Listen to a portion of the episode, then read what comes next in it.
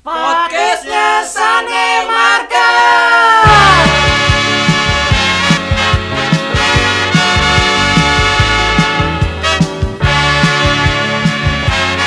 Hai Peters PT Pasar Minggu kembali lagi di Rumah.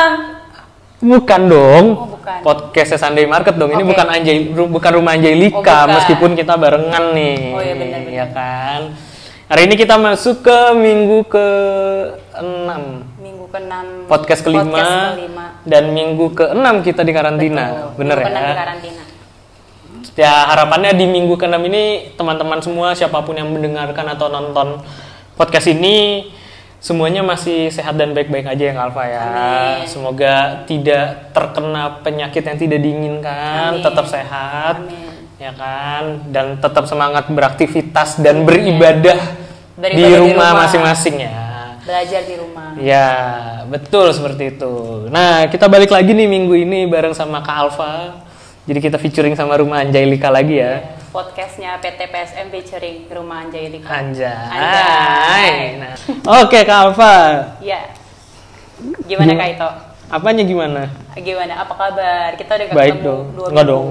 Emang iya? Dua minggu. Dua minggu ya kita iya nggak- kan minggu kemarin sama Kak Irmi kan podcastnya minggu kemarin ada yang gak tentang apa?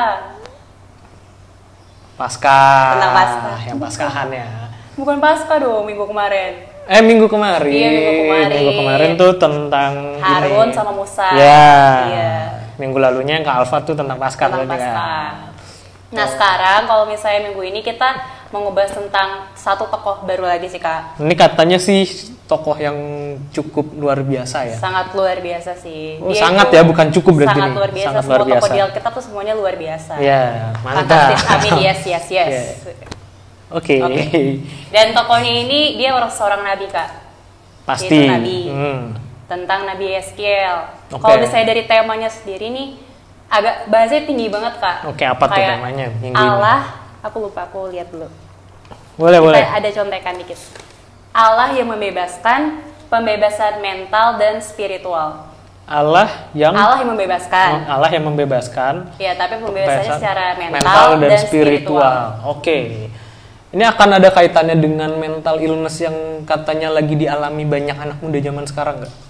Sebenarnya kayak jauh sih nanti kita bahas lagi Oke. tentang ayat Alkitabnya. Oke oke, berarti konteksnya bukan ke situ ya teman-teman semua ya. Oke, Pak. Hmm. Sebelum kita baca Alkitab, kita dengerin firman Tuhan. Kita berdoa dulu ya, Pak. Oke, silakan Kak Alfa. Adik-adik, eh, lipat tangannya, tutup matanya, mari kita bersatu di dalam doa. Allah Bapa kami yang bertata dalam kerajaan surga, terima kasih ya Tuhan karena Engkau sangat amat baik.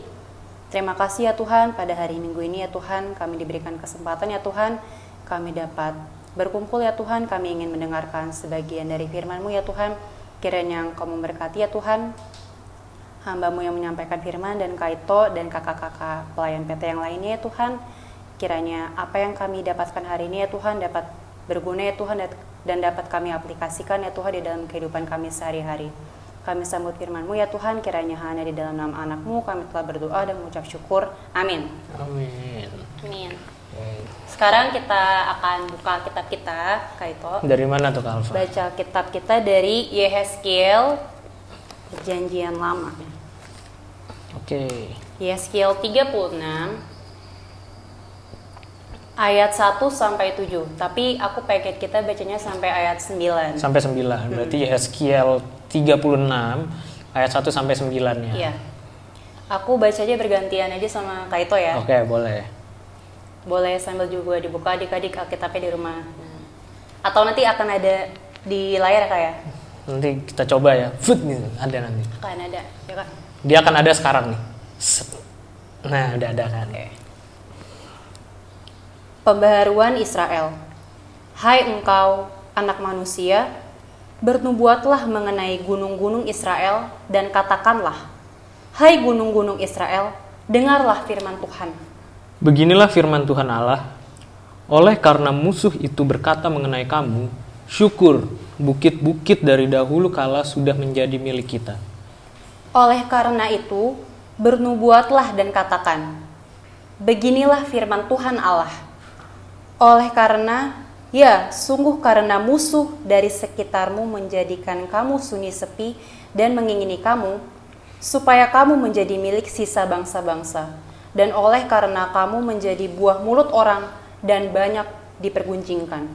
Oleh karena itu, hai gunung-gunung Israel, dengarlah firman Tuhan Allah kepada gunung-gunung dan bukit-bukit, kepada alur-alur sungai dan lembah-lembah, kepada reruntuhan-reruntuhan yang sunyi sepi dan kepada kota-kota yang sudah ditinggalkan, yang sudah menjadi jarahan dan olok-olokan bagi sisa bangsa-bangsa yang di sekitarnya. Oleh karena itu, beginilah firman Tuhan Allah. Aku pasti berfirman dalam api cemburuanku melawan sisa bangsa-bangsa dan melawan seluruh Edom, yang menentukan tanahku menjadi miliknya dengan segala rasa sukacita dan rasa penghinaan, sehingga tanahku itu dimilikinya dan dapat habis dijarah. Oleh karena itu, bernubuatlah mengenai tanah Israel dan katakanlah kepada gunung-gunung dan bukit-bukit, kepada alur-alur sungai dan lembah-lembah. Beginilah firman Tuhan Allah. Sungguh, aku berfirman dalam amarah cemburuanku, oleh karena kamu sudah menanggung noda yang ditimbulkan bangsa-bangsa. Oleh sebab itu, beginilah firman Tuhan Allah. Aku bersumpah bahwa bangsa-bangsa yang di sekitarmu sendiri pasti akan menanggung noda mereka. Maka kamu, gunung-gunung Israel, akan bertunas kembali dan akan memberi buah untuk umatku Israel, sebab mereka akan segera kembali. Hatiku akan baik kembali, dan aku akan berpaling kepadamu dan kamu akan dikerjakan dan ditaburi. Demikian firman Tuhan. Ya. Nah, Kak, sekarang kita tuh mau tahu nih siapa nih tentang kitab Nabi Yeskiel. Hmm, Jadi, Kakak udah pernah tahu nggak pernah dengar nggak siapa sih Nabi Yeskiel itu? belum, belum, belum. Belum, belum pernah tahu. Kurang familiar dengan Belum dengan Tentu dengan- belum terlalu familiar. Ya. ya. Kalau Yeskiel sendiri itu, kalau misalnya dari namanya sendiri, artinya itu Allah menguatkan. Oke, Allah arti nama menguatkan. Yehezkiel sendiri. Arti ya? nama Yeskiel itu Allah menguatkan. Jadi eh, Yeskiel itu adalah seorang yang dia merupakan seorang dari eh, keluarga yang keluarga imam yang tinggal di Yerusalem selama kurang lebih 25 tahun. Oke. Dan kalau misalnya di Yeskiel yang pasal 1 itu dia diutus, dia dipanggil eh, menjadi nabi pada umurnya dia yang ke-30 tahun. Kalau misalnya adik-adik mau lihat tuh ada di Yeskiel 1 ayat 1 pada tahun ke-30 Yeskiel itu di- diberikan kemampuan oleh Tuhan, dia dipanggil oleh Tuhan untuk menjadi nabi. Oke. Oke, jadi eh, si Yeskiel itu em, Yeskiel itu dia adalah seorang nabi. Nah, nabi itu adalah kan kalau misalnya di perjanjian lama kak, kalau misalnya apa ya zaman perjanjian lama dulu belum ada Alkitab dong, belum ada Hmm, Alkitab hmm. untuk menyampaikan firman Tuhan. Ya. Jadi cara Allah berbicara atau cara Allah menyampaikan firman Tuhan, fir- firmannya itu adalah dengan melalui nabi. Oke, Iya. melalui orang-orang yang dipilih sama Tuhan itu sendiri ya. Iya. Oke. Jadi eh, nabi itu tujuannya adalah untuk menyimpan, menyampaikan firman Allah yang baik dan juga yang tidak baik. Oke. Jadi semuanya yang eh, Tuhan Allah berfirman melalui si nabi ini, terus ya udah nabi ini kayak menyampaikan firman Allah yang benar, yang baik, yang baik-baik, tapi juga yang tidak baik. Nah, oleh karena itu makanya pas di zaman si Yeskiel ini, si Yeskiel ini kak, dia itu nabi di zaman pembuangan. Oke, waktu Nah. bangsa Israel ada di masa dibuang. pembuangan. Iya, di Ya, oke. Babilonia. Nah, tetapi yang perlu kita tahu juga si Yeskiel ini dia sezaman dengan si Yeremia. Hmm, Nah, oke. Menarik Jadi nih. si Yeremia ini, jadi mereka berpisah. Yeremia tetap di Yerusalem, akan tetapi si Yeskiel ini ada di dia di iya ikut Babel turut, di Babilonia itu. iya dia ikut turut ke dalam si pembuangan itu. Oke. Oleh itu, oleh karena itu, makanya si Yeskiel itu ikut merasakan apa yang dirasakan sama umat Israel pada saat itu. Di pembuangan tersebut. Iya di pembuangan tersebut. Jadi istilahnya ya dia tahu banget lah. Makanya kalau misalnya pada ayat kita saat ini nih tentang pembaharuan Israel, Tuhan udah si Nehemia eh Nehemia sorry eh, Yeskiel Yeskiel. itu sudah diberikan penglihatan bahwa emang Israel nih akan dihukum bangsa Oke. Israel akan dihukum oleh Tuhan ya kan kenapa menurut Kaito bangsa Israel itu dihukum oleh Tuhan Iya, karena melakukan kesalahan, melakukan kesalahan, pasti. melakukan dosa ya kan. Ya. Kalau misalnya di kitab Yeskiel ini eh, orang-orang Israel itu dia masih menyembah berhala Ya. dan juga masih ada yang namanya nabi-nabi palsu. Nah, oleh karena itu makanya yang tadi eh, yang Yeskiel itu real nabi karena masih ada nabi-nabi palsu. Kalau misalnya nabi-nabi palsu itu dia cuma menyampaikan firman Allah yang baik-baik aja, Hmm, yang kayak oke yang mau didengar sama orang orang lain.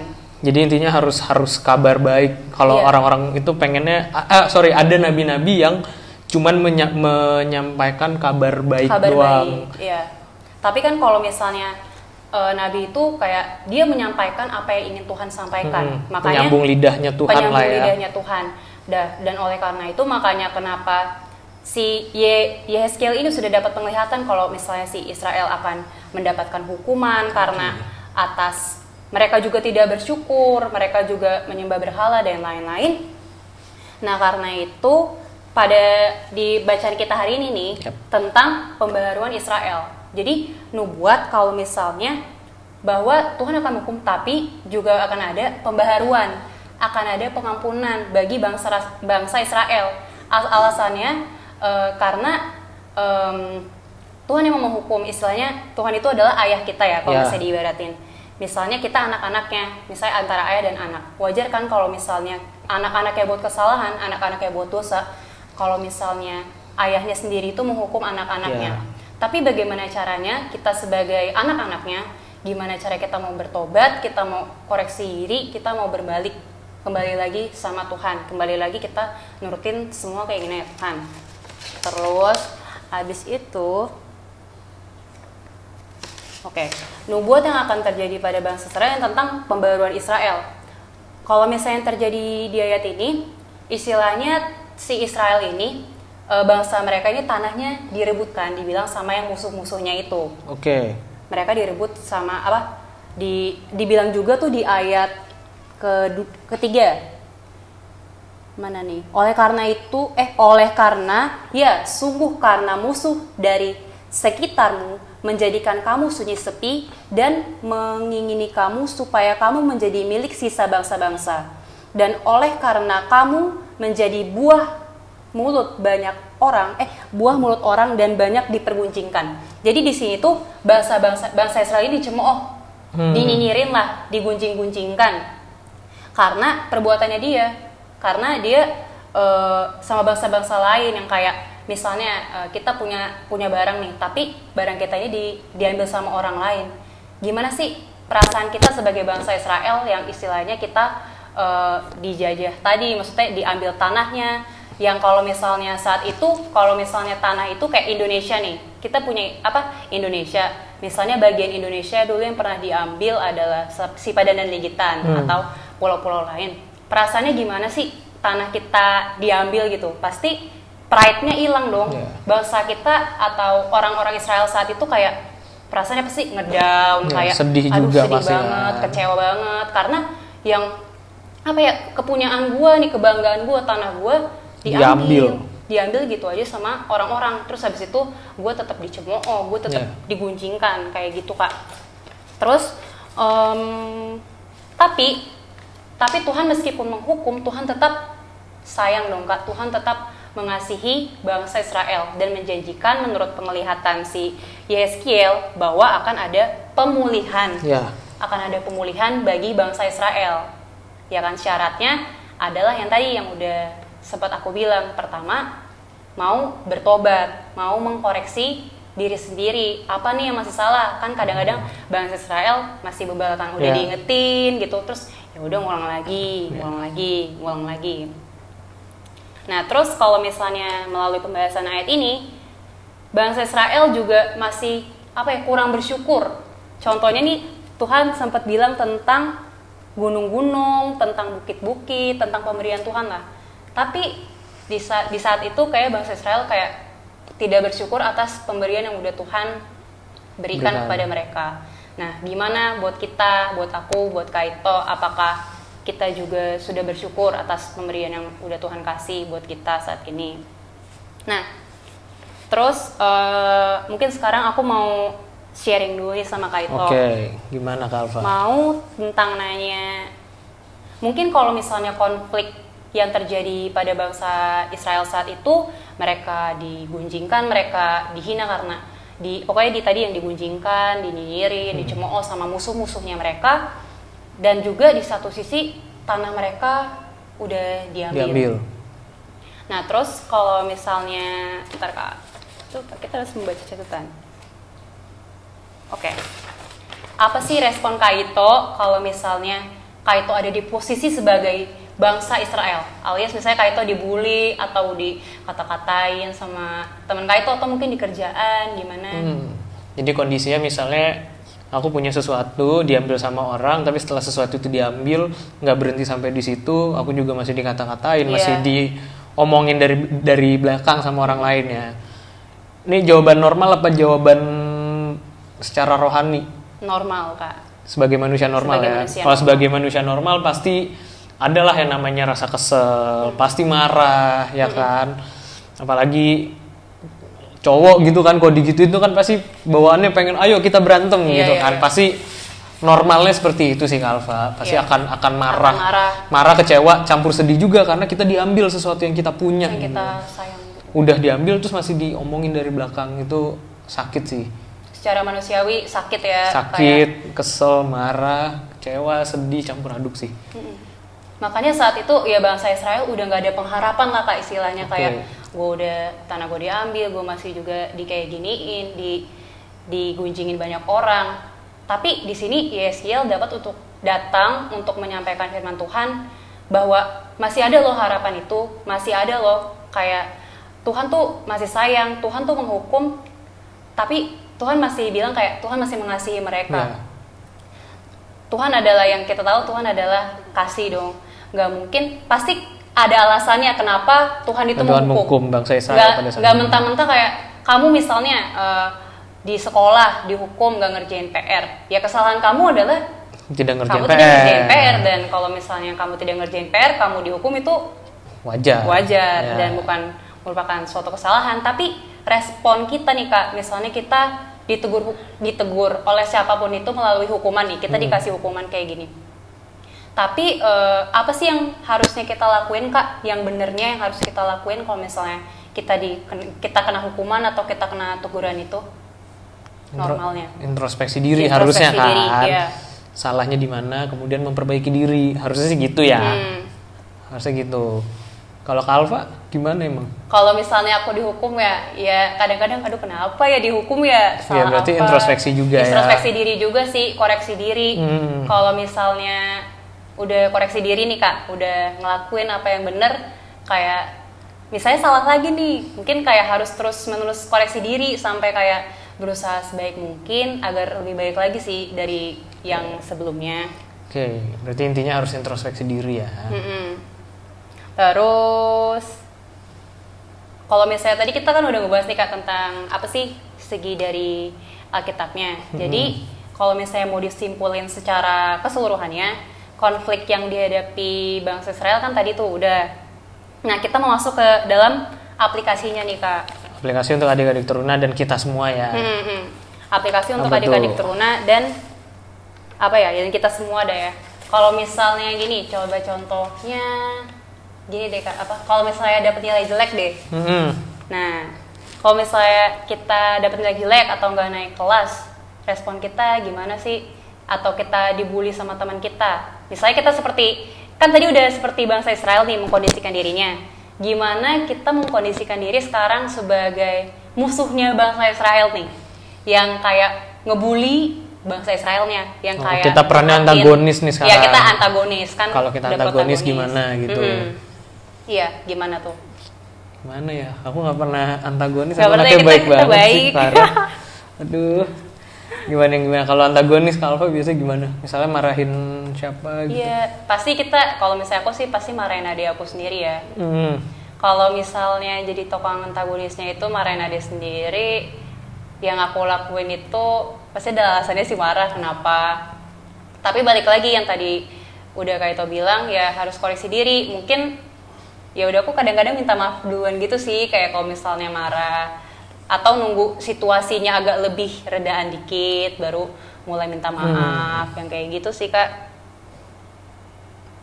Terus apa lagi nih kak? Iya. apa ya?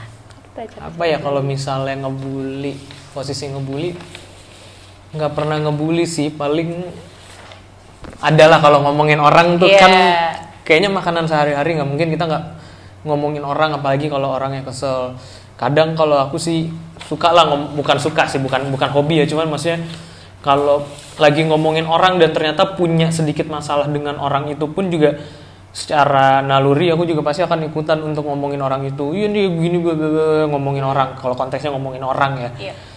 Cuman setelah itu kalau aku adalah tipe yang setelah ngomongin orang itu udah dapat penyebabnya apa, masalahnya apa, udah beres nih ngomonginnya, ya udah kayak close aja gitu loh kayak aku melupakan itu jadi nggak nggak diungkit-ungkit lagi oh iya di gini gini gini nih kemarin juga gini gini nggak nggak nggak gitu tapi begitu udah ngomong emosinya emosinya sudah terlampiaskan ya udah kayak close aja kayak udah lupa dan ya udah diampunin aja orang ya nggak perlu nggak perlu yang gimana Tetap gimana harus banget memaafkan lah ya, Mm-mm. mengampuni. Dan kita sekarang mau balik apa masuk ke temanya nih kak. Kan temanya tadi yang agak berat itu Mm-mm. Allah yang membebaskan pembebasan secara Mental mental, dan spiritual. Nah kalau misalnya pembebasan secara mentalnya gimana sih? Jadi Allah ingin apa ya membebaskan pembebasan mental kayak aduh me- mentalnya kayak rasanya lega nih apa ya enak nih jadi eh, melalui Yeskiel ini nih bangsa bangsa Israel yang all udah feeling down udah feeling kecewa udah feeling kayak aduh nggak mungkin nih kayaknya tanah gue balik. Kayaknya gue bakal kayak gini-gini aja nih hidupnya nggak bakal ada yang baru dari hidup gue intinya karena kemar eh, pada saat itu bangsa Israel udah begitu banyak mengalami kesusahan di tengah-tengah penghukuman otomatis mereka mengalami mental breakdown. Iya. jadi mereka tidak punya karena kehilangan pengharapan akhirnya mereka juga tidak memiliki sesuatu yang untuk menjaga mental mereka bahwa kita harus tetap kita kuat harus kita harus tetap ini. kuat ya Tapi karena kehadiran Yeskiel memberikan kabar baik itu, berarti pembebasan secara mentalnya mungkin di situ Iya, bahwa ternyata di tengah-tengah penghukuman yang Tuhan berikan bukan berarti Tuhan benci sama bangsa Israel loh, Iya. bukan bukan bukan Tuhan benci sama lu loh, tapi di sini Tuhan mau ngasih tahu bahwa di tengah-tengah penghukuman ini pun gue masih tetap sayang sama lu dan gue akan membebaskan lu dari Iya. hukuman yang sedang berjalan saat ini dan itu yang membuat akhirnya secara mental bangsa Israel mungkin bangkit. akhirnya bangkit lagi gitu. Iya bener juga kalau misalnya diaplikasikan ke hidup kita mungkin kita dapat konflik. Mungkin kalau misalnya bangsa Israel saat itu eh, digunjingkan, dicemooh dan juga mungkin tanahnya diambil. Kalau misalnya kita saat ini permasalahan apa sih yang bikin kita sampai kayak mental kita down, misalnya kita masalah sama teman kita, kita masalah juga sama keluarga kita atau pokoknya ada aja deh yang bikin pikiran kita, bikin mental kita ngedown kayak aduh kayaknya nggak mungkin deh, aduh. Atau mungkin kayak covid kasus covid Nah, 19 sekarang ini pun juga sebenarnya secara tidak sadar udah membuat mental kita down sih. Iya. karena kayak akhirnya kita mau melakukan sesuatu kita mau ketemu orang kita mau keluar event cuman sebentar kita jadi parno. Iya, jadi Iya takut, kan? iya. mental kita udah, Udah- udah kebentuk untuk takut kan udah down banget itu bisa juga sih sebenarnya kalau kita ngomongin mental down. Atau pas ujian Nah. kayak aduh kayaknya nggak bisa ngerjain deh. Apalagi ujiannya online sekarang ujiannya kan. online. Terus satu lagi itu tentang pembebasan secara spiritual. Spiritual. Nah kalau misalnya secara spiritual kalau misalnya misalnya mental mereka udah membaik nih karena Yeskiel udah bilang eh, udah menyampaikan akan ada Israel yang baru Israel akan dipulihkan nih. Hmm. tetapi kalau misalnya bangsa Israel nggak menghadirkan Tuhan dalam hidupnya dalam masing-masing. hidupnya kayak tetap ya udah masih lagi nyembah berhala masih aja masih dengan- mengikuti pola hidup yang masih, lama iya, ya. Nggak mau bertobat tetap aja kayak dengerin kata-kata nabi palsu dan bla bla bla. Kalau hal ini ber- kalau pembebasan mental dan secara spiritualnya nggak dilakuin sama secara sama-sama nggak mungkin istilahnya bakal bangkit lagi oke. Kayak kita juga kalau misalnya kita dapat masalah oke kita misalnya curhat Kak Ito ya udah ini mungkin kita dapat penguatan dari ya udah kayak dari manusia. Tapi kita lupa minta bantuan orang yang lebih dari segalanya minta bantuan Tuhan. Kalau misalnya kita lakuin dua hal itu secara bersama-sama pasti hasilnya akan akan lebih luar baik. biasa. Dan itulah yang men-trigger untuk kita iya. Berarti untuk kita ngomongin suatu pemulihan kita pertama harus pulih secara mental, kemudian pulih secara Spiritual spiritual. penting. Karena percuma kalau mentalnya sudah pulih, tapi secara spiritual dalam kehidupan sehari-hari kita tidak melibatkan Tuhan kayak gitu ya Iya. Alfa ya. Bagus kayak itu benar. Wow, Wow, bagus doang nih. amazing. Terus apa lagi Kak Alfa? Ya kira-kira itu aja sih kak. Jadi pokoknya yang secara garis besarnya, yang pertama itu meskipun apa ya bangsa Israel yang tadi dalam kondisi yang dihina atau dia yang tanahnya diambil, yang harus tahu, yang kita harus tahu pertama Tuhan tetap mengasihi mereka meskipun Tuhan menghukum mereka. Yang kedua udah tahu nih kita eh, dikasih hukuman sama Tuhan. Yang harus kita lakukan apa? Koreksi diri kita, introspeksi diri lagi. Kalau misalnya masih salah, terus menerus introspeksi sampai Introspeksi dan berubah ya. dan berubah menjadi yang lebih baik. yang Jangan cuman kita tahu oh salah kita di sini, tapi kita tidak melakukan perubahan itu. Yes. Kita nggak mau berubah dari kesalahan yang udah-udah itu juga Yes. jangan. Karena percuma introspeksi tanpa actionnya.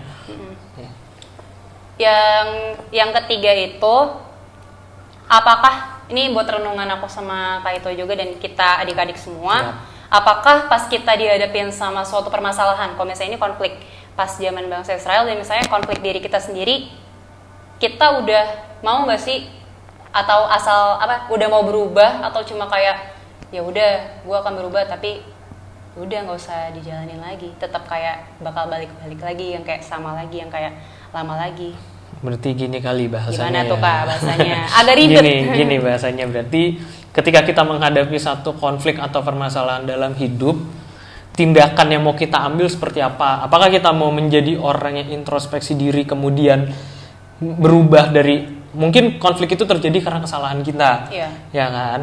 Nah, mau nggak kita introspeksi dan kita coba belajar dari kesalahan kita atau kita jadi orang yang begitu udah ada konflik, ya udah bodo amat ya udah nanti juga hilang sendiri gitu jadi orang yang peduli tanpa akhirnya oke mungkin ketika kita tidak peduli konflik itu selesai tapi kita Indian nggak dapat apa-apa nggak ada pelajaran yang bisa kita ambil. Jadi pilihannya kayak gitu ya? Mm-mm. benar? Benar. Oke. Kalau Dan- Kak Alfa bakal milih yang mana? Aku kalau misalnya ada konflik gimana ya? Iya. Jeng jeng Ding ding. Kalau misalnya ada konflik dalam diri aku sendiri, yang pastinya aku mencoba untuk clearin dulu sih kak. Maksudnya Berdamai dengan diri berdamai sendiri. dengan diri sendiri, baru kayak Tuhan gue harus gimana ya? Gue udah mencoba nih untuk berdamai dengan diri sendiri. Apa yang harus aku lakukan gitu buat ke depannya? Harus aku duluan yang ngalah atau biarin situasi kembali sendiri tanpa aku yang berusaha? Tapi kalau aku sih kayak mencoba untuk coba ngebenerin dulu sih, minta ya udah kayak ngebenerin Berarti ada introspeksinya dulu. introspeksi diri Secara dulu. mental juga udah siap untuk menghadapi konflik tersebut. Tapi nggak berhenti sampai situ ya kayak tadi berarti setelah udah siap secara mental melibatkan Tuhan juga dalam Iya. permasalahannya. Amin. Dan mungkin masalahnya nggak langsung selesai pada saat ketika kita udah siap mental dan udah melibatkan Tuhan ya. Mungkin masih ada prosesnya tapi at least kita nggak kehilangan pengharapan nggak sih kalau kayak gitu. Sekalipun kita lagi mengalami situasi yang nggak enak. Iya. Dan yang terakhir harus tetap bersyukur sih kayak tentang apa aja sih keluarga, teman, orang tua. Bisa bangun dan tidur. kita bersyukur juga ya bisa bangun tidur dan terutama karena COVID-19 ini kita bersyukur juga kita tinggal di Indonesia. Mungkin banyak kayak orang yang pengen punya negara gitu, pengen punya tanah kayak ini bangsa Israel dia pengen banget eh, punya apa ya yang kayak gak punya tanah lah ya pengen punya tanah kayak Ah, gimana? gimana ya aduh kok kebiasaan Alfa Kebiasaan ya. aku kadang-kadang beribet. Nggak, nggak, mungkin kita berun kalau aku boleh koreksi kalimatnya Kak Alfa berarti kita bersyukur kita tinggal di Indonesia karena kita punya bangsa dan tanah sendiri, kita mandiri, kita tidak terjajah. Mungkin ada belahan dunia lainnya yang di situasi COVID-19 seperti ini mereka masih di bawah penjajahan satu bangsa atau lagi jadi negara konflik. Jadi udah kena COVID-19 masih harus konflik, masih harus mikirin besok mau makan apa karena dijajah. Itu yang salah satu yang harus kita syukuri ya karena kita tinggal di Indonesia. Ya, pokoknya yang intinya jangan berpikir kayak Tuhan menghukum bangsa Israel karena Tuhan gak sayang, tapi Tuhan udah ngejanjin Hmm. juga nih di ayat 8 dan 9. Coba kita baca dulu kan. Oke, silakan Kak Alfa. Maka kamu gunung-gunung Israel akan bertunas kembali dan akan memberi buah untuk umatku Israel, sebab mereka akan segera kembali. Hatiku akan baik kembali dan aku akan berpaling kepadamu dan kamu akan kerjakan dan ditaburi. Jadi akan ada janji Tuhan kalau misalnya kita kita eh, Tuhan akan memulihkan kita kalau kita melakukan apa yang Tuhan inginkan. Oke. Kita mau bertobat yang tadi udah dijelasin dengan panjang lebar itu. Oke. Berarti selalu setiap ada permasalahan, setiap ada badai kehidupan, setiap ada penghukuman, itu bukan berarti Tuhan tidak sayang atau tidak peduli sama kita ya. Terkadang Tuhan membiarkan kita mengalami itu, Tuhan membiarkan kita dihukum oleh Dia.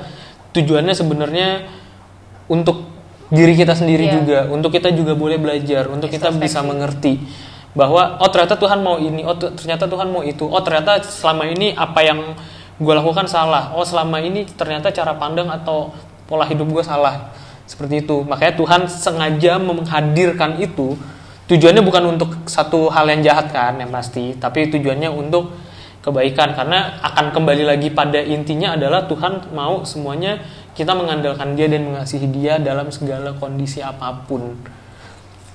Betul kayak gitu Betul Pak Pak, ya. amin. Yang penting andalin Tuhan, percaya kalau misalnya apa pun keadaan atau kondisi yang kita alamin saat ini, kita tetap masih berserah sama Tuhan, tapi bukan berarti berserah doang, tapi nggak ada tindakannya Ya. kayak gitu sih Kak. Oke. Ada lagi mau ditambahin kalau Pak? Sudah Kak? Sudah. Kak Kalau ada yang mau ditambahin lagi tentang Udah udah cukup. pembahasan ini? Cukup lah ya. Udah cukup. Jadi sekarang boleh ke Alfa silakan tutup dalam doa Dalam dulu doa ya. kita berdoa ya adik-adik. Oke. Adik-adik, mari kita bersatu di dalam doa. Tuhan Yesus, terima kasih ya Tuhan. Pada hari ini ya Tuhan kami telah belajar ya Tuhan melalui firman-Mu melalui Nabi Yeskiel ya Tuhan tentang bangsa Israel dan pembaharuan bagi Israel ya Tuhan. Kami percaya Tuhan kami akan dipulihkan oleh Engkau jika kami ya Tuhan kami mau benar-benar mengkoreksi diri kami sendiri. Kami mau berubah ya Tuhan untuk menjadi pribadi yang lebih baik ya Tuhan. Kiranya Engkau memberkati ya Tuhan agar firman-Mu ini ya Tuhan dapat kami lakukan dalam kehidupan kami sehari-hari. Dalam nama anakmu kami telah berdoa dan mengucap syukur. Amin. Amin. Oke, terima kasih Kak Alfa buat firman minggu ini. Si juga Kaito. Semoga firmannya boleh diterima dengan baik oleh adik-adik siapa pun yang mendengarkan dan nonton podcast ini. Semoga juga bisa dilakukan dalam kehidupan sehari-hari, nggak cuma didengerin doang. Kayak gitu ya. Iya kak. Oke, kita tutup podcast minggu ini.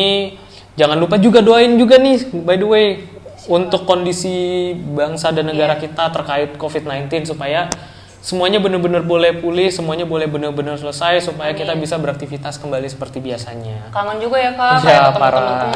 Parah. Parah. Parah itu Kerja kangen banget. gitu kan. Kerja normal, gereja normal, Iya, ya benar. kan, ibadah Ketemu PT adik-adik normal. Iya. Iya, Kayak makanya. gitu. Oke. Kalau gitu kita tutup podcastnya minggu ini. Terima kasih buat yang udah mendengarkan dan nonton. Kiranya firman Tuhan ini boleh jadi berkat buat kalian semua ya. Amin. Akhir kata, happy Sunday and God bless you all. Bless you. Bye.